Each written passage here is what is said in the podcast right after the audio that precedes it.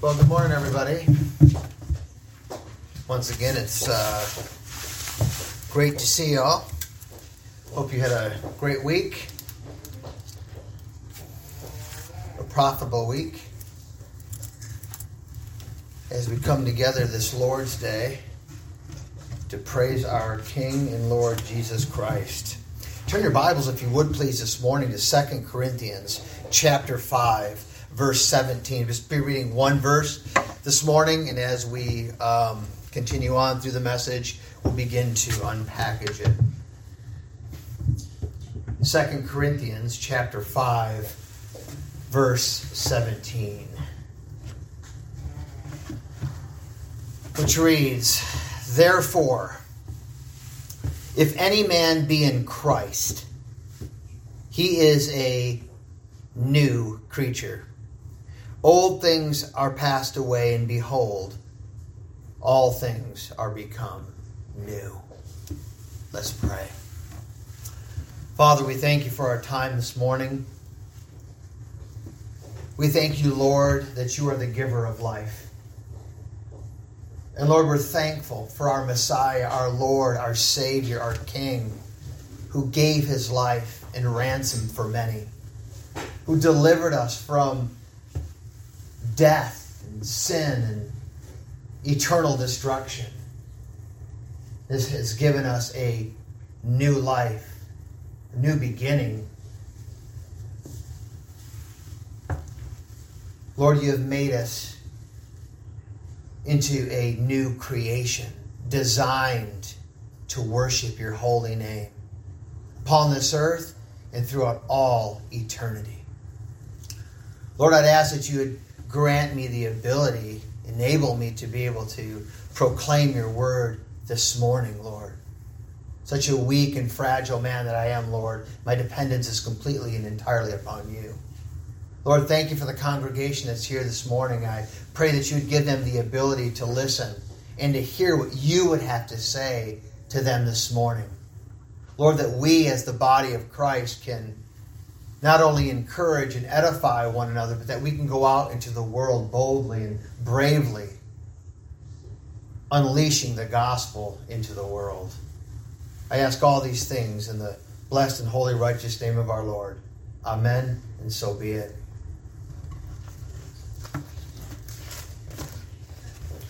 Once again, we are approaching the beginning of another year and millions of people throughout America are putting together their list of resolutions that will hopefully enable them to make change to their lives for the better.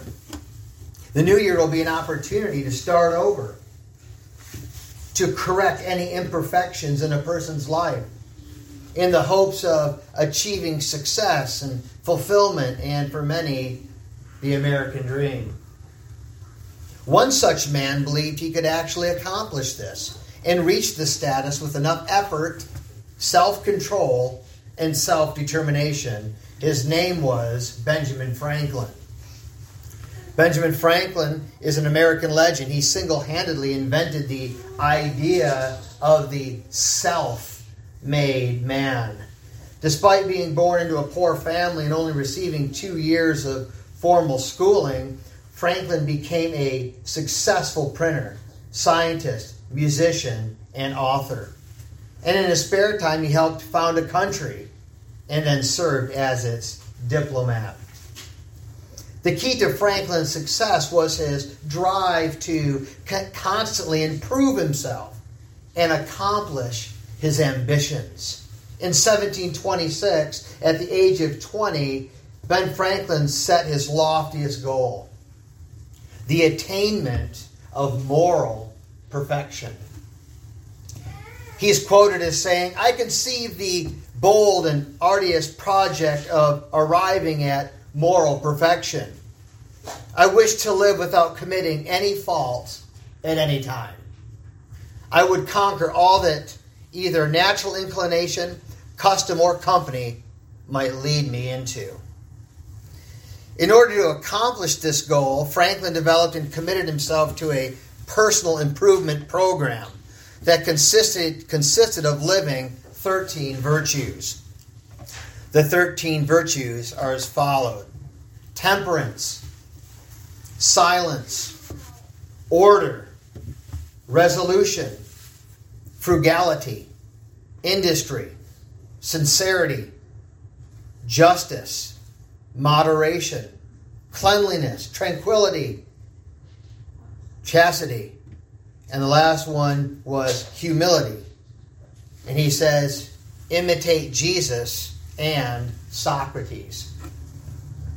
In order to keep track of his adherence to these virtues, Franklin carried around a small book of 13 charts. The charts consisted of a column for each day of the week, and 13 rows marked the first letter of his 13 virtues. Franklin evaluated himself at the end of each day. He placed a dot next to each virtue he had violated. The goal was to minimize the number of marks, thus indicating a clean life free of vice. Ultimately, with the hope of becoming morally perfect. But history has another version of Franklin, one that many of us are not acquainted with, and that was his involvement in a secret society called the Hellfire Club, or what we would call today a gentleman's club. It was a combination of politically involvement mingled with a sexually charged atmosphere. It dabbled into the occult with rituals of Satanism, orgies, and in some cases, even murder. There is no proof that Franklin hurt anyone or even participated in these mock religious rituals, but there is a clear evidence that he had an appetite for women. Franklin even wrote several papers on subjects, subjects such as advice to a young man on selecting a mistress. His famous Polly Baker letter was an appeal to old maids to have as many illegitimate children as possible in order to build up the population in the colonies.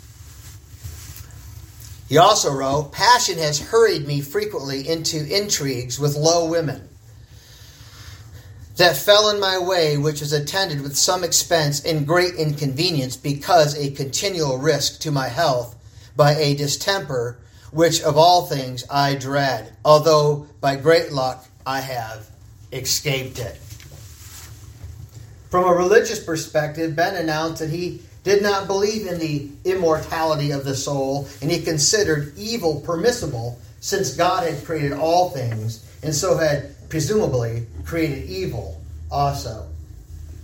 Even when he was an old man of 84, he wrote to Ezra Stiles, the president of Yale, saying that he doubted the divinity of Christ, although he believed in his moral teachings.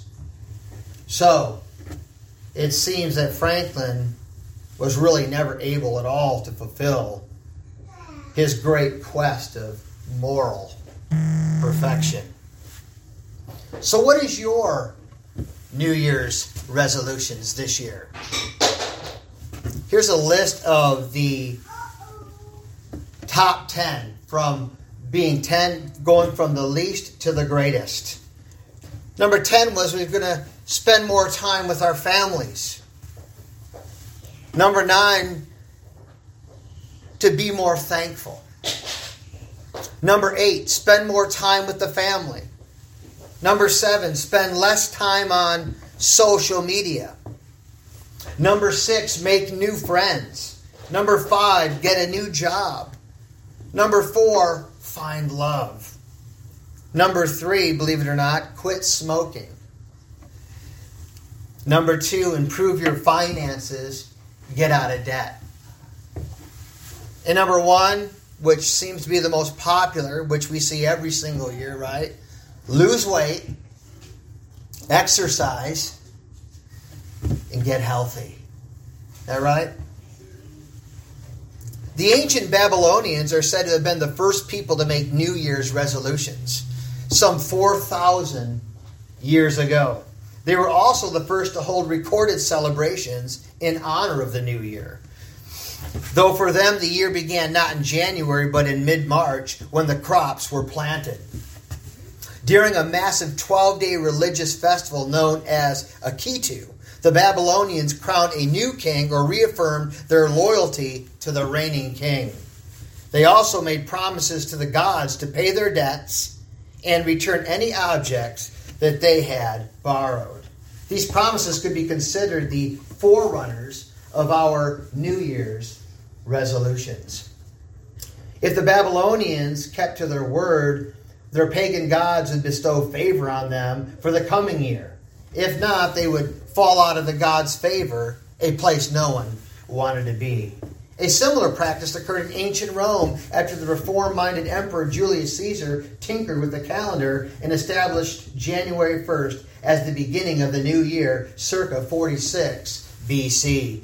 Named for Janus, the two faced god whose spirit inhibited doorways and arches. January had special significance for the Romans believing that Janus symbolically looked backwards into the previous year and ahead into the future. The Romans offered sacrifices to the deity and made promises of good conduct for the coming year.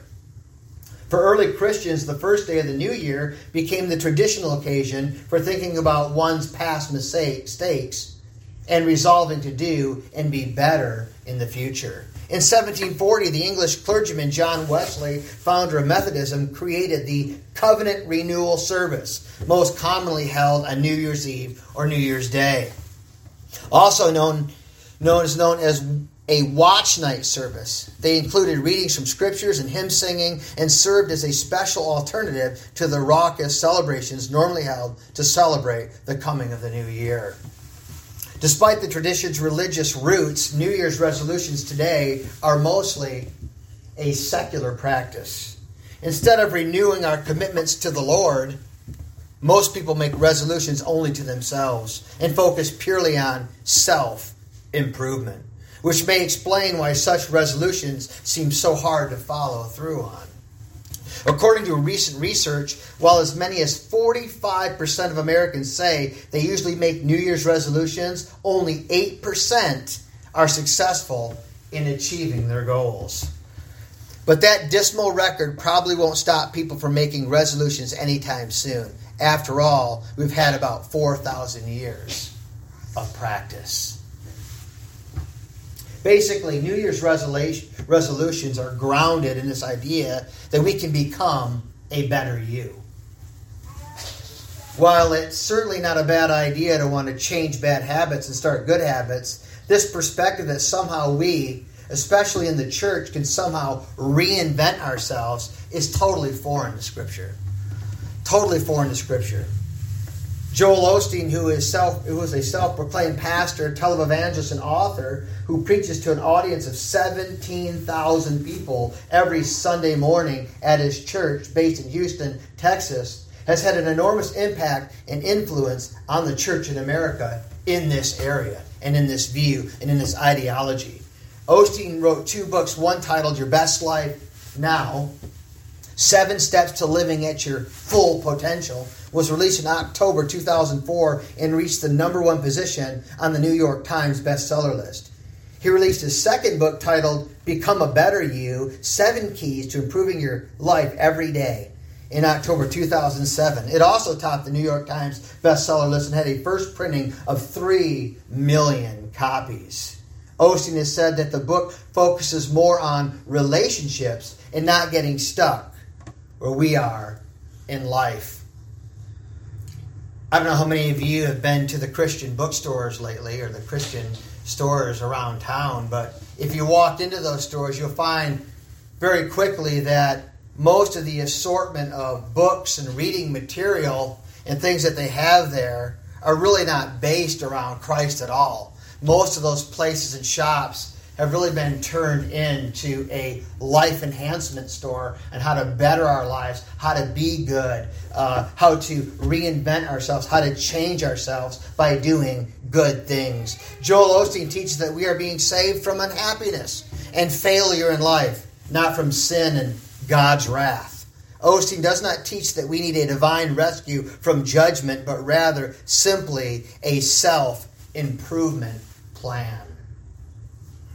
So, what does the Bible teach about making changes in our lives, permanent changes that really do not require a to do list every year. It does not require a so-called New Year's resolution. Well, we find the answer in 2 Corinthians 5, 17, which reads, Therefore, if anyone is in Christ, he is a new creation. Old things, old things, old ways, the old self really has passed away, and behold, all things have become new. This is God's idea, remedy, if you will, on what it really means to become new. The whole idea of a new life is shown in Scripture really as the crucified life. It's not really about a better you, it's really about a crucified you and living our lives to the glory of Christ. We must understand one thing and be clear one thing. Newness, any newness at all, comes from Christ. True, permanent, lasting newness comes from the Lord, not from the old man. No matter how many New Year's resolutions we write out, how many goals that we make, these things obviously, listen, aren't bad in and of themselves. We're not condemning making uh, new resolutions to want to make some, some godly changes in your life. These are good. But if we think we can make these changes without the power of God, the power of Christ in our life, we, we're greatly dismayed and greatly deceived. We have to understand that we are literally made in the image of God. Every human being on the planet is made in the image of God. Every fallen creature, not obviously animals and trees, I'm talking about human beings, are made in the image of God. And at some level, creation groans to be renewed. Creation groans to be made new. Am I saying that unregenerate people want to come to God, want to come to Christ? No, not unless the Spirit of God empowers them, gives them a new heart, and causes them to desire after true biblical righteousness that can only be found in Jesus Christ. But in God's common grace, in God's common grace upon all humanity, there is a desire of redemption upon all humanity. But the, these urges for redemption, you will see, turn into what? Idolatry. Man, from the very beginning, sought to recover himself once sin came into the world. Let's read Genesis chapter 3, verse 7. It says, right after Adam and Eve partook of the fruit and they disobeyed God and violated the commandment of God, it says, then the eyes of both of them were opened and they realized that they were naked. So they sewed fig leaves together and made coverings for themselves. Notice that they began to sew, they began to make, they began to want to clothe themselves. There was a hunger and a desire to get back to what they had lost. They began to work to obtain what they had lost. And they began to cover themselves to somehow think that by covering ourselves will sadder, will satisfy this inward dilemma of sin which can which can never satisfy. The outward workings good works doing good things making changes will never change our nature. Only the gospel of Jesus Christ can give us lasting and permanent change in Galatians 6:15 Paul nails it. He says, For in Christ Jesus, neither circumcision nor uncircumcision avails anything, but a new creation. The whole point, he's not just talking about. He's not talking about just circumcision and uncircumcision. He's talking about outward obedience, outward um, alignment to the laws of God does not avail anything towards God but a new creation does. When God visits a man and changes a man and transforms a man, makes him into a new man, this is what makes us right with God. It's the complete total workings of, of a sovereign God upon sinful humanity for his own glory. It's the power of the gospel at work in a human life. Ephesians 2:10 says, "But for we are God's workmanship. We're not my workmanship. You're not your own workmanship, but you're God's workmanship created how? In Christ Jesus to do good to do good works which God prepared in advance as our way of life, showing therefore that the workmanship is entirely in the hands of God from the beginning and to the end. And we were created in Christ, the new creation. And our good works flow out of a changed life, a redeemed life, a sanctified life. It does not flow out of just trying to figure out what we can do to perfect ourselves by correcting ourselves in a very fleshly way, but only these changes can be made by God Himself. Second Corinthians 5:17 says, Therefore, if anyone, if anyone is in Christ, he is a new creation. Okay? And then the, the response to this reality of being new, being a new creation, having the new life, the response to this is that the old things, the old ways of life pass away. And he says, Behold, all things have become new. And this is the whole idea of a converted, regenerated, born again believer. That his life, his old life, is gone. It is, he has died with Christ. He is now a new creation. And with the reality that he's in Christ and he's a new creation, this reality of being born again, you can see very clearly that the old ways of your life have been crucified. They're gone. And this reality, this born again reality, where Jesus says you've overcome the world, that you've overcome the past behaviors of your life, and not just behavior, but the old self, and you've been given a new life in Jesus Christ. The book of Second Corinthians, um, a little background, it, it's a Pauline epistle. It's actually a letter from Paul. The Apostle Paul wrote it in about 56 AD. The key personalities of this book are the Apostle Paul, Timothy, and Titus. Paul wrote this letter to the church in Corinth to defend and protect his apostleship and to teach and warn against false teachers who were spreading heresy. Paul was dealing with the Corinthian church, a church he himself planted. Imagine planting a church and then having everyone in that everybody in that church turn against you. You become their enemy. They began to rebel against Paul and against his leadership. But they eventually repent and they are reconciled reconciled with Paul and Paul was reconciled to them. And Paul's main battle at that point was against false prophets, false doctrine, and those of the church idolizing super apostles of the day. Very similar to our day. The whole letter of Second Corinthians can be consolidated into four areas. First, we see Paul's defense of his ministry. We know Paul came into apostleship a little bit later. We know that he was a murderer of the church. Right? He was an enemy of the cross. And God knocked him off his high horse, and God transformed him, and God be, began to use him gloriously. In 2 Corinthians 11 5, it says, Now I consider myself in no way inferior to those which the Bible calls super apostles. Uh, they were more like the golden tongue men of the day. They were the men that uh, uh, the church began to look up to.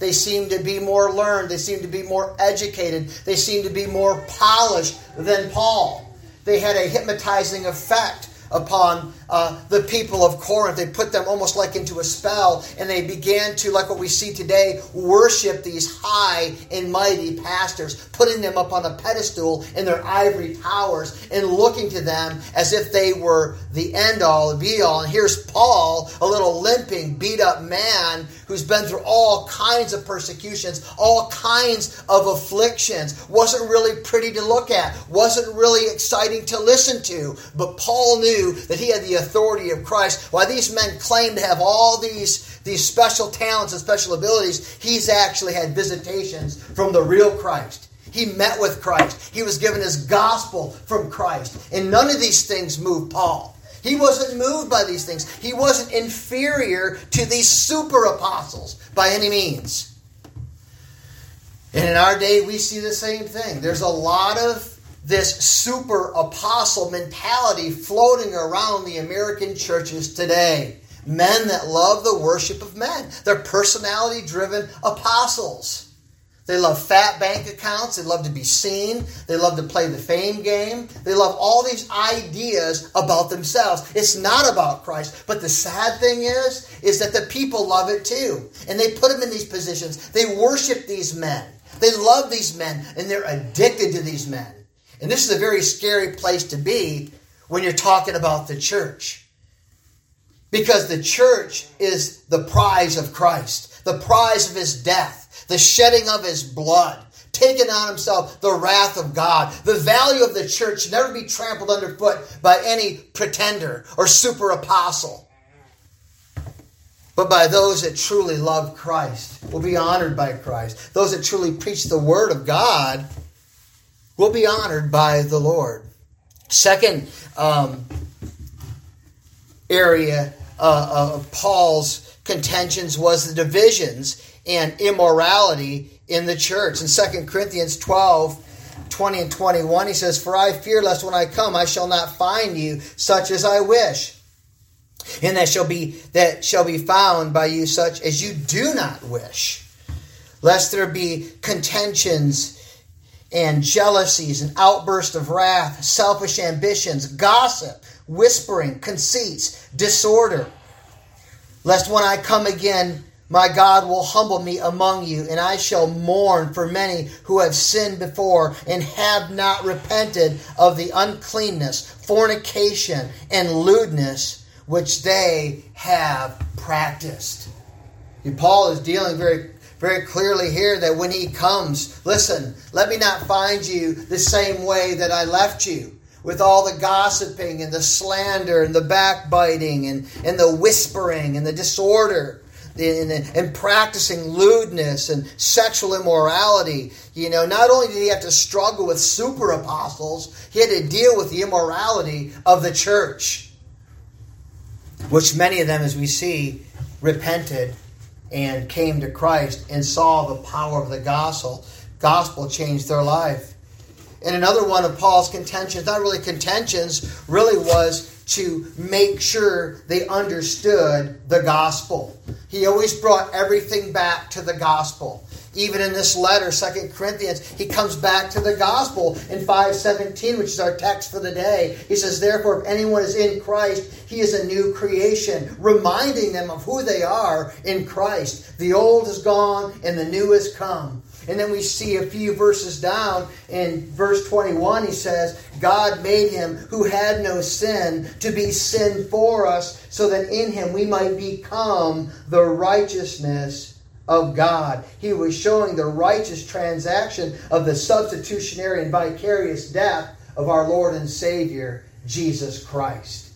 I've never seen people, I've never seen a doctrine medicate a human soul like this powerful illustration and reality of Christ who was made sin, who knew no sin, that we could become the righteousness of God, that Christ became our substitute and took upon himself this full wrath of God in our place.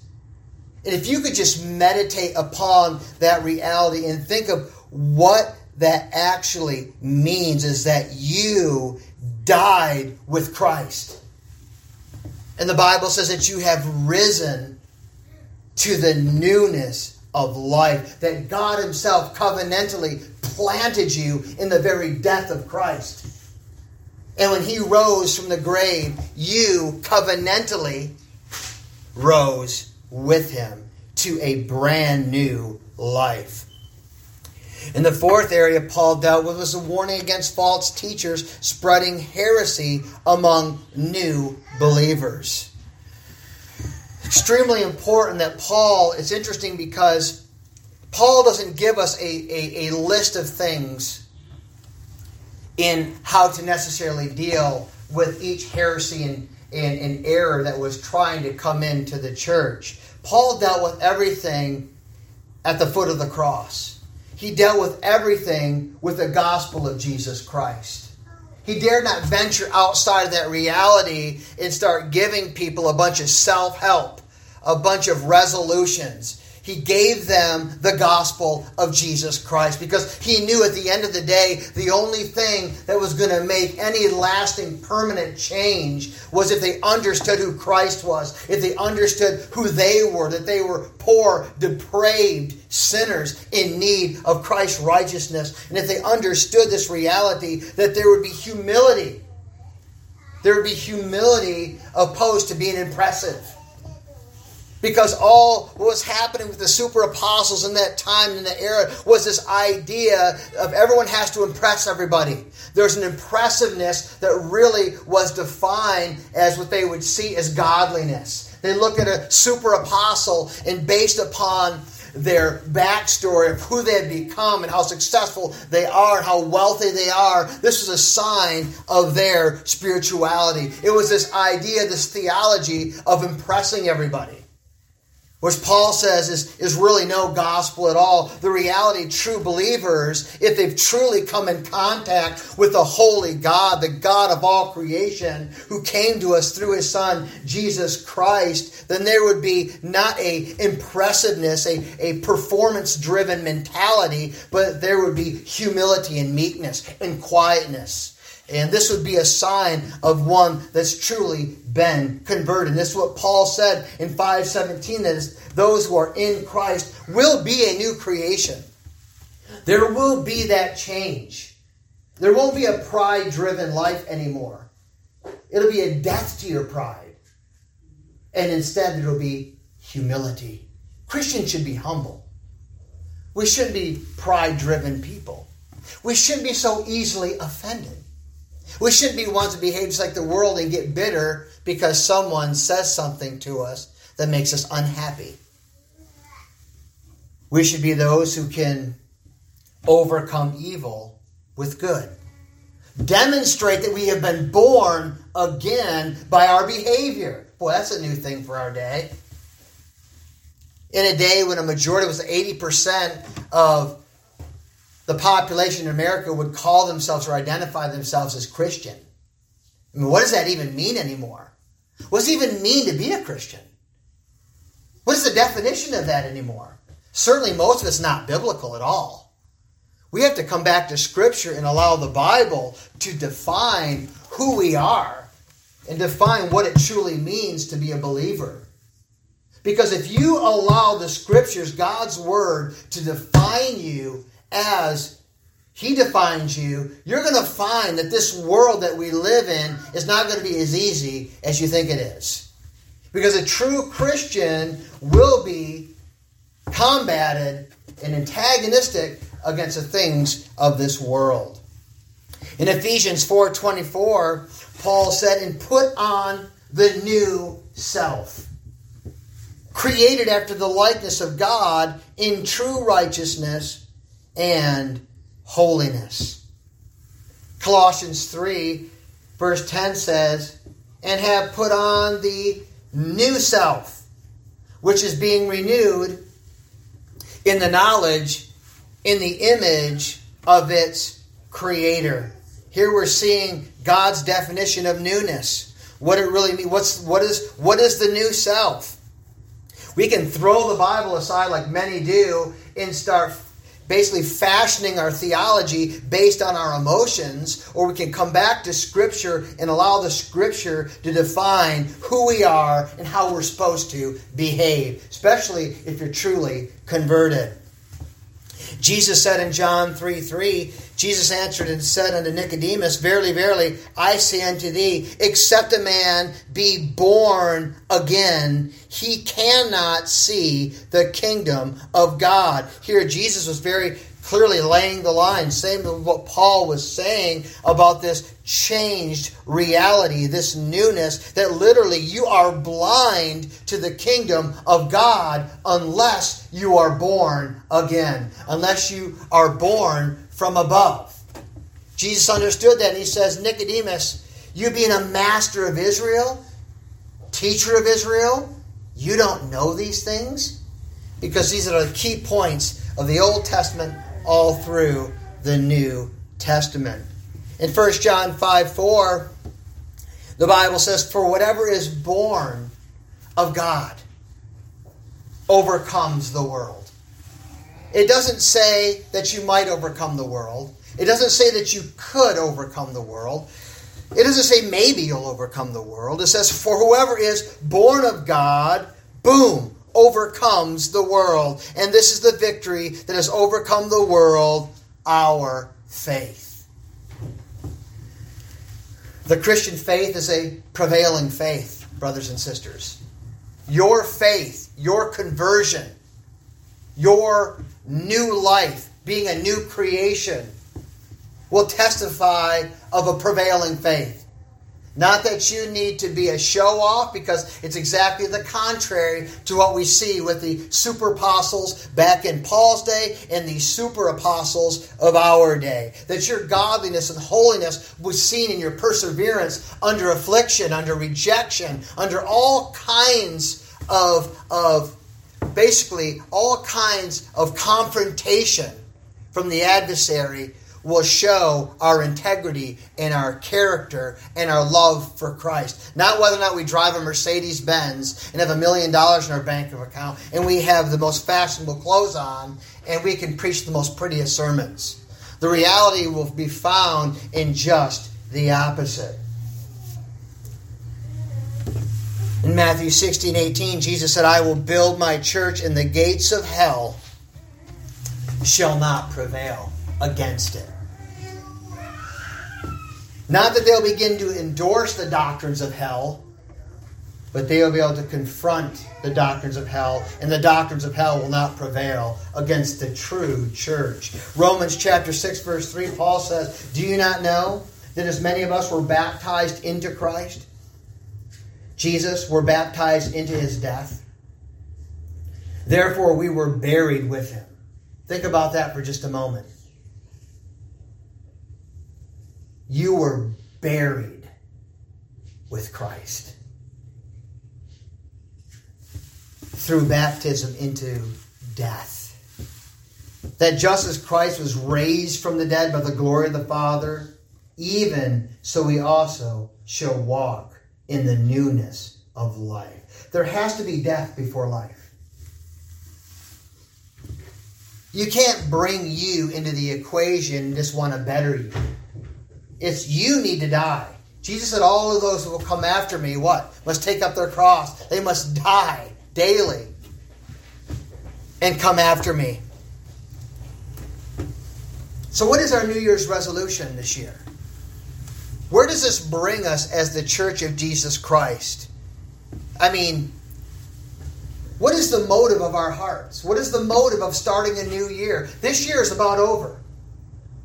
It had its challenges, it had its successes, it had its, it's had its sanctification, sanctifying power upon our lives. God has used it in many ways to hopefully, through a lot of the craziness out there, it has been used for God's glory to grow us and to change us and transform us more into the likeness of His Son. So, what is our most, how should we approach this whole idea of a new year? How do we go into the new year? What is this idea? If we're born again and we're truly converted, what should be our motive? Well, in chapter 13, verse 5, Paul gives us three areas of change. Uh, the first one, he says, well, let me read the entire verse to you. He says, Examine yourselves as to whether you are in the faith. Test yourselves. Do you not know yourselves that Jesus Christ is in you, unless indeed you are disqualified? But I trust that you will know that we are not disqualified. Paul lays out three points that examine yourselves. A good New Year's resolution for you this year is to examine yourself. Spend some time, search your heart, meditate upon the Word of God, ask the Holy Spirit to reveal things to you. Spend some time with God and really understand where you're at and what changes need to be made, not for your own glory, not for yourself to become a better you, but because you can be more pleasing to God. See, there's a reason why we were created. It wasn't just so we can have a good time on this planet and then just die. The reality was we're created for the glory of God and to enjoy Him forever.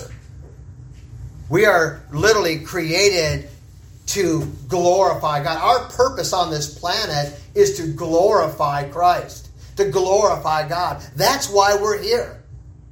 To make Him known to the nations, to declare His glory, as the Bible says to the heathen. That we're here for the very purpose of not only knowing God, but making him known to the world. And then Paul says, test yourselves. Test yourselves and see if this is a reality that you are in the faith. You want to examine yourself, most certainly, but also make sure your examination is honest. How do you do that? Well, you test that examination by the Word of God. It can even be tested by the fruit. Jesus said, You will know them by their fruit. There will be testifying, saving realities in the fruit that a Christian bears in this world. To see a, someone call themselves a Christian and living just like the world is an oxymoron. It's a non reality. They're not a Christian if they behave just like the world. I do know that God made a pronouncement upon creation and all things were very good. These things are utilized for the glory of Christ. Yes, they're utilized for the enjoyment of the saint, but they should never be worshiped. We should never become slaves to anything of this world except Christ alone. And then Paul says, Know yourselves. Know yourselves. He says, do you not know yourselves that Jesus Christ is in you? This reality of these earthen treasures, that Jesus Christ is in us, that wherever we go, whatever we do, it's this Coram Deo that He is, He is there, ever present with us all the time. And there's nothing in your life that isn't important to God. Do you understand that? Isn't just having a church career. Okay? I go to Bible school, or I do these things, or I pass out tracts, or I preach on the streets. See, it's all things to the glory of God. Everything that we do, whether it's in our homes, whether it's washing dishes, whether it's vacuuming or taking out the trash, all these things are important to Christ, important to God. And we should treat everything in our lives the way we raise our children, the way that we speak to our spouses, the way that we, the conversations that we have with our friends.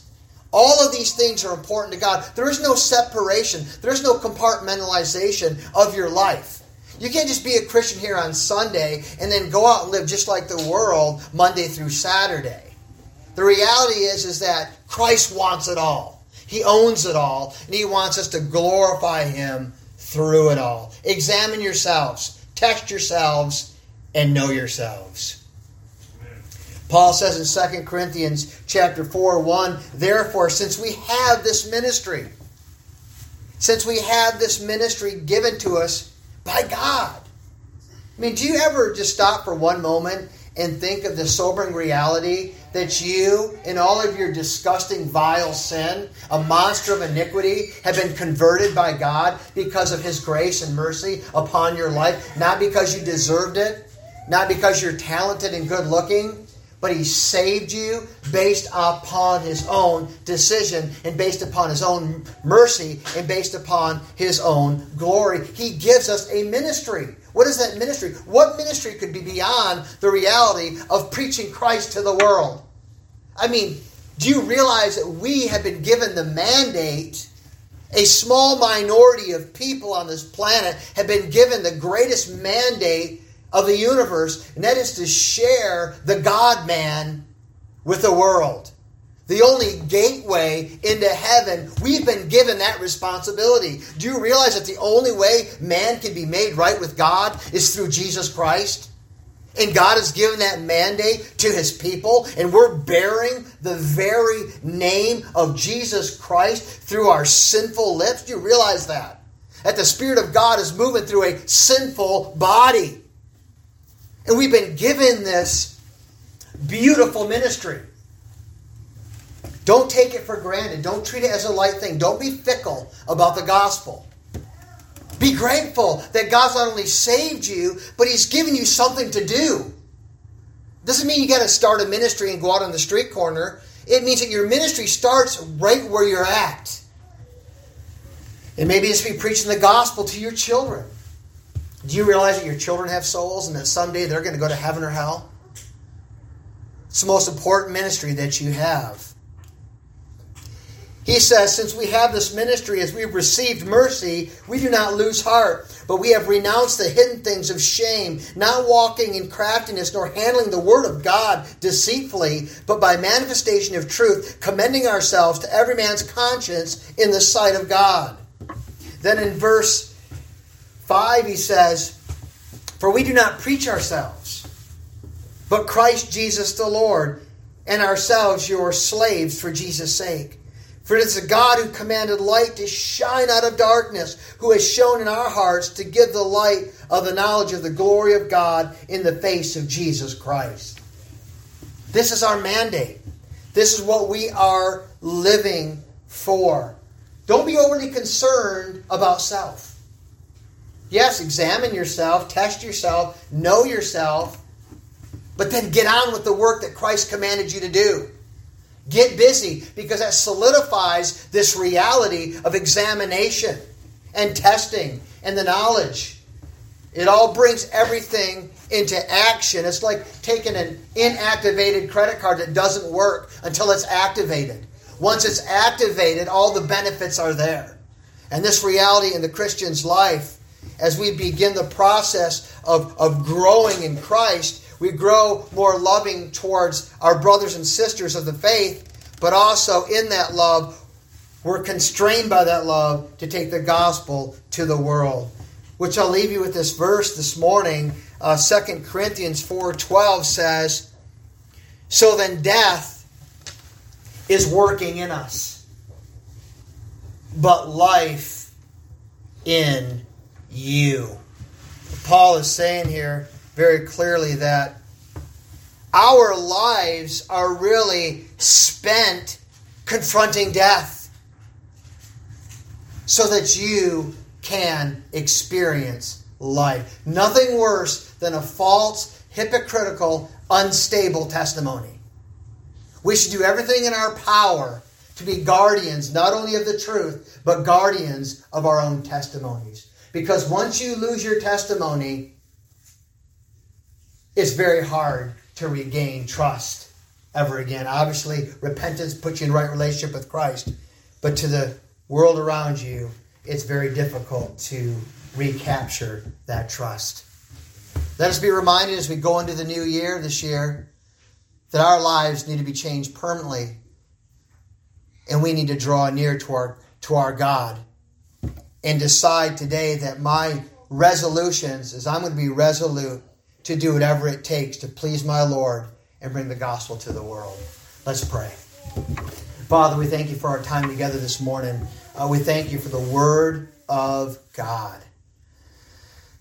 Lord, thank you for these verses that strike us at the very core of our being and raise an awareness in our lives that, Lord, we know that there's no other way, no resolution, no making these little books about trying to be morally perfect will ever work to conquer sin.